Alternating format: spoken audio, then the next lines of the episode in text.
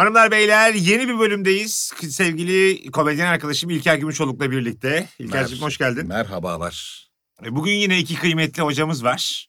Ee, Ankara Üniversitesi Göğüs Hastalıkları ve Alerji İmmünoloji Uzmanı Profesör Doktor sevgili Sevim Bavbek. Hoş geldiniz efendim. Merhaba, hoş bulduk. Merhabalar. Ne güzel bir soyadıymış Bavbek.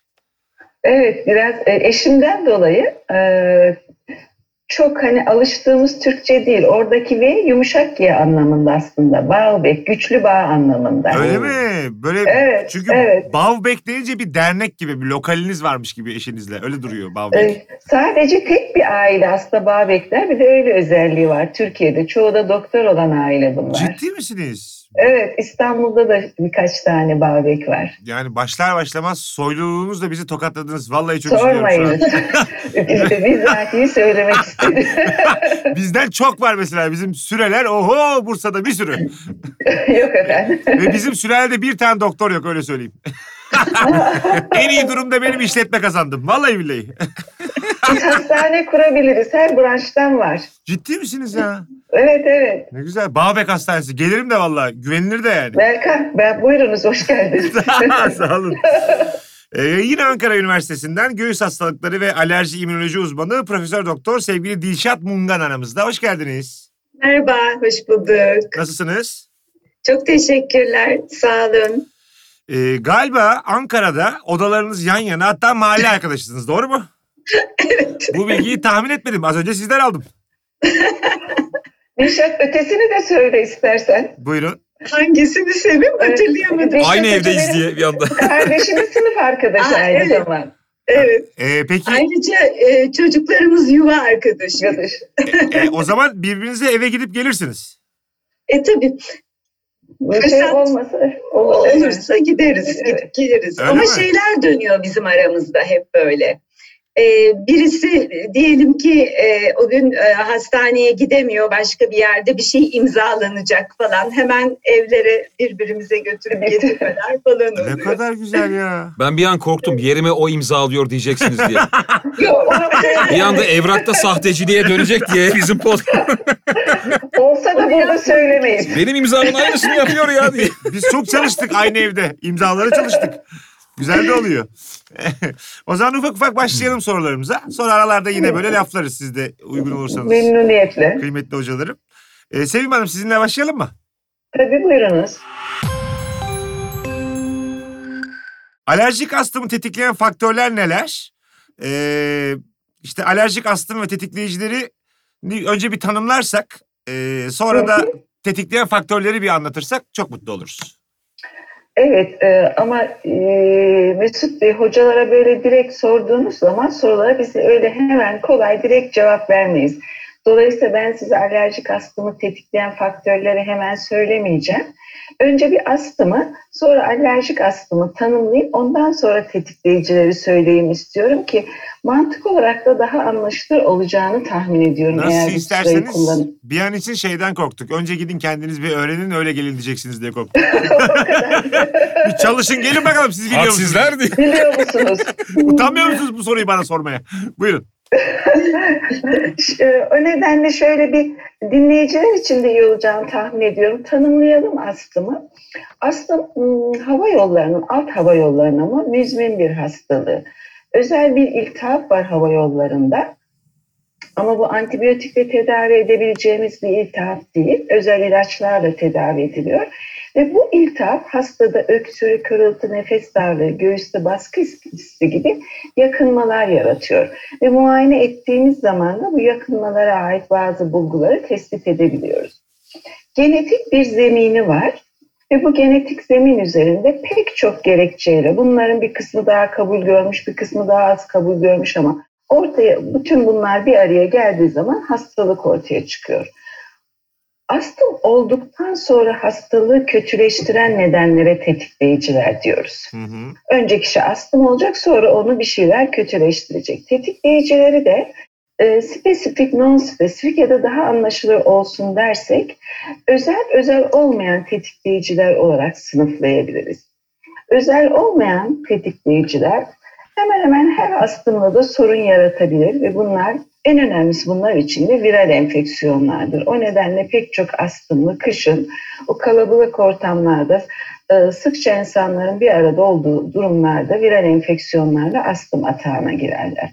Enfeks viral enfeksiyonlar dışındaki tetikleyiciler egzersiz, soğuk hava, kirli hava, sigara, bazı ilaçlar, stres gibi emosyonel nedenlerdir. Şimdi spesifik tetikleyiciler ya da, ya da özel tetikleyiciler ise alerjenlerdir. Sizin sorunuzun daha e, direkt karşılığı olan. Bu özel tetikleyiciler yani alerjenler alerjik astımı olan hastaları tetiklerler. Diğer alerjik nedeni olmayan astımlılarda tetikleyici değildirler. Şimdi alerjik astımda alerjenler solunum yoluyla ki bu burun ya da alt hava yollarımız, bronşlarımıza ulaştığında önce kişi ona alerjik hale gelir, duyarlı hale gelir. Daha sonra tekrarlayan maruziyetlerde orada başta bahsettiğim o özel iltihap ortaya çıkar ve o iltihap olduktan sonra da aynı alerjene tekrar maruz kaldığı zaman hastada bu sefer astımı tetiklenir. Alerjik astım çocukluk çağında başlar çoğunlukla ve hastaların önemli bir kısmına diğer alerjik hastalıklar eşlik eder. Örneğin bu hastaların besin alerjisi de vardır yanında. Alerjik egzaması da vardır. Alerjik riniti de vardır. Çok kısaca alerjik, bir kısaca bir çok özür dileyerek araya gireyim. Bunlar buyurun. beraber olabilir mi aynı anda?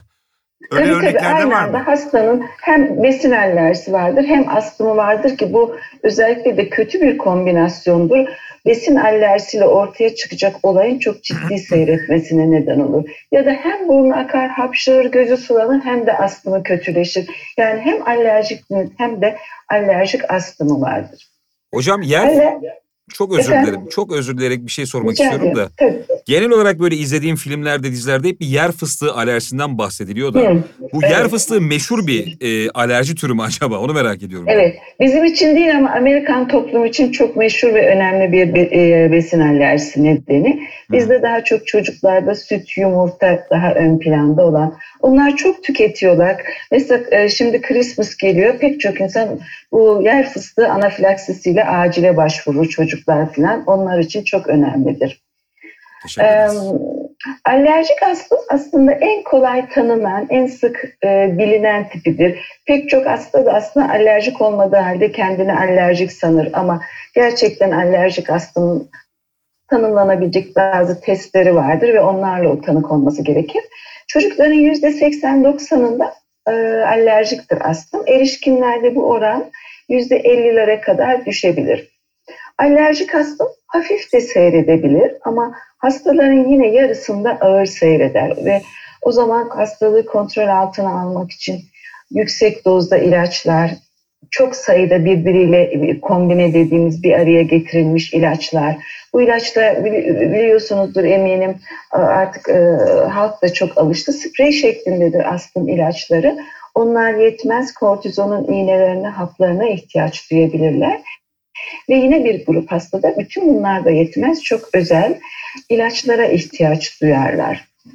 Şimdi alerjik e, astıma yakın astımlı birinde yakınmaların ortaya çıkışına neden olan alerjenler yani tetikleyiciler, özel tetikleyiciler en çok bulunduğu ortama göre iç ve dış ortam alerjenleri olarak iki gruba ayrılır.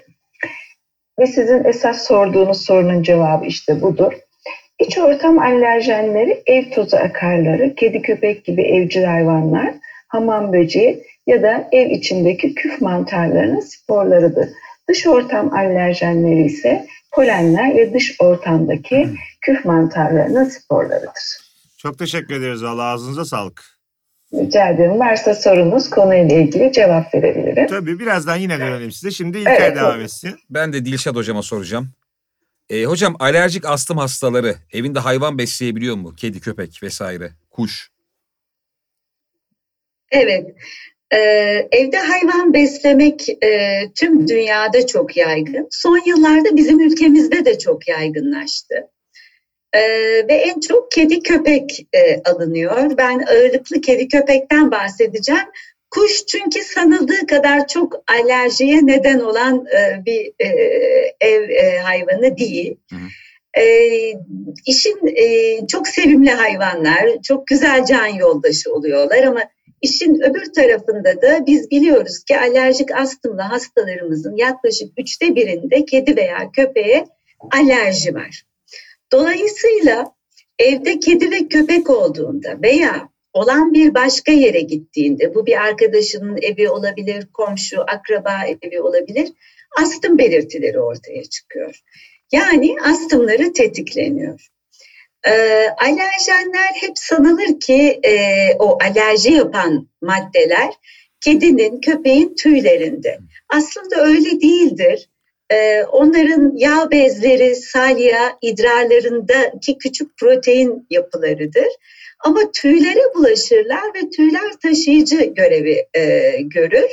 E, işte havaya saçılan e, bu e, alerjen dediğimiz partiküller hasta kişi tarafından solunduğunda astımla ilgili e, belirtiler ortaya çıkmak üzere bir tepkilenme olur. E, astımın artık belirtilerini e, saymayacağım çünkü e, Sevim e, Hoca gayet güzel bahsetti. Biz böyle birbirimize Sevim Hoca, e, Dilşat Hoca diye bahsederiz. Bu bir alışkanlık bizim disiplinimizde çünkü hep çok asistanlarımızın daha büyük daha küçük meslektaşlarımızın olduğu ortamda böyle hitap ediyoruz. Sonuç olarak evet alerjisi olan kişilerde tetikleniyor astım ve şikayetler ortaya çıkıyor. Mesela hastalarımız bize geldiklerinde derler ki kedili bir ortama girdim hemen hapşırmaya başladım dakikalar içerisinde öksürük krizim tuttu. Göğsüm hışır hışır ötmeye başladı gibi. E, bu çok e, tipik bir öyküdür.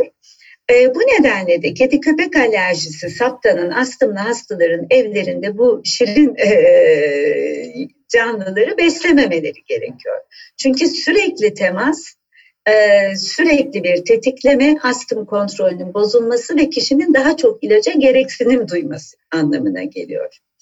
İşte tam bu nedenlerle astımlı hastaların mutlaka alerji testleri yaptırarak neye alerjileri olduğunun belirlenmesi gerekir. Astımlı kedi köpek alerjisi var, eve almamasını, varsa da evden göndermesini söylüyoruz. Bir de şöyle bir durum olabilir. Alerjik astımlı, kediye köpeğe alerjisi yok ama ev tuzu akarına, polene alerjisi var. O zaman da sorarlar. Aslında ne yazık ki bunlara da cevabımız almayın ya da evden gitsin şeklinde. Çünkü e, devamlı temas ona da duyarlı hale gelmeye yani alerji geliştirmeye yol açabilir zaman içinde. Bir ihtimal daha var. Sevim Hoca söylediğine astımlıların özellikle yetişkinlerin yarısı alerjik yarısı alerjik olmayan astım alerjik olmayan astımlar e, alsınlar mı eve kedi köpek? Açıkçası biz böyle biraz bu konularda rijidiz. E, şey kadar e, alerjisi olanlar kadar kesin almayın, mutlaka evden gitsin demiyoruz. Ama almasanız iyi olur diyoruz e, alerjik olmayan astımlılarda da. Çünkü bir takım bizim e, öngördüğümüz moleküler mekanizmalar var. Ee, benim altını çizmek istediğim birkaç nokta var kedi köpek konusunda. Ee, kedi köpek evden gitsin dedik harika. Her şey ertesi gün normale dönmüyor. Kedi alerjenlerinin evden tamamen yok olması için yaklaşık 6 ay kadar bir süre geçmesi gerekiyor. Hastalarımız bunu bilmeliler. Bir de hmm, bu alerjene biz toplumsal alerjen de diyoruz kediye özellikle. Çünkü e, üst başla ortamdan ortama taşınabiliyorlar. O nedenle okul, iş yeri, kreş, Sokak. toplu taşıma araçları, Tabii. sinema, tiyatro gibi yerlerde de biz e, alerjenle temas edebiliyoruz. Yine kişilerin e, bunu da bilmeleri lazım. Hani anlaşılmadık bir şekilde şikayetleri olursa e, şey olsun yani e, akıllarına gelsin ki ha ben burada kedi alerjine maruz kalabilirim. Hanımlar beyler bugün de Her Nefeste Sağlık Podcast kanalında Ankara'dan çok değerli iki konuğumuzla yayındaydık. Değerli hocamız göğüs hastalıkları alerji ve immünoloji uzmanı Profesör Doktor Dilşat Mungan ve Profesör Doktor Sevim Babek bizlerle oldular. Kendilerine çok teşekkür ediyoruz. Ben Deniz Mesut Süre ve arkadaşım İlker Gümüşoluk'la gelecek yayınlarımızda da buluşmak üzere. Hoşçakalınız. Hoşçakalın.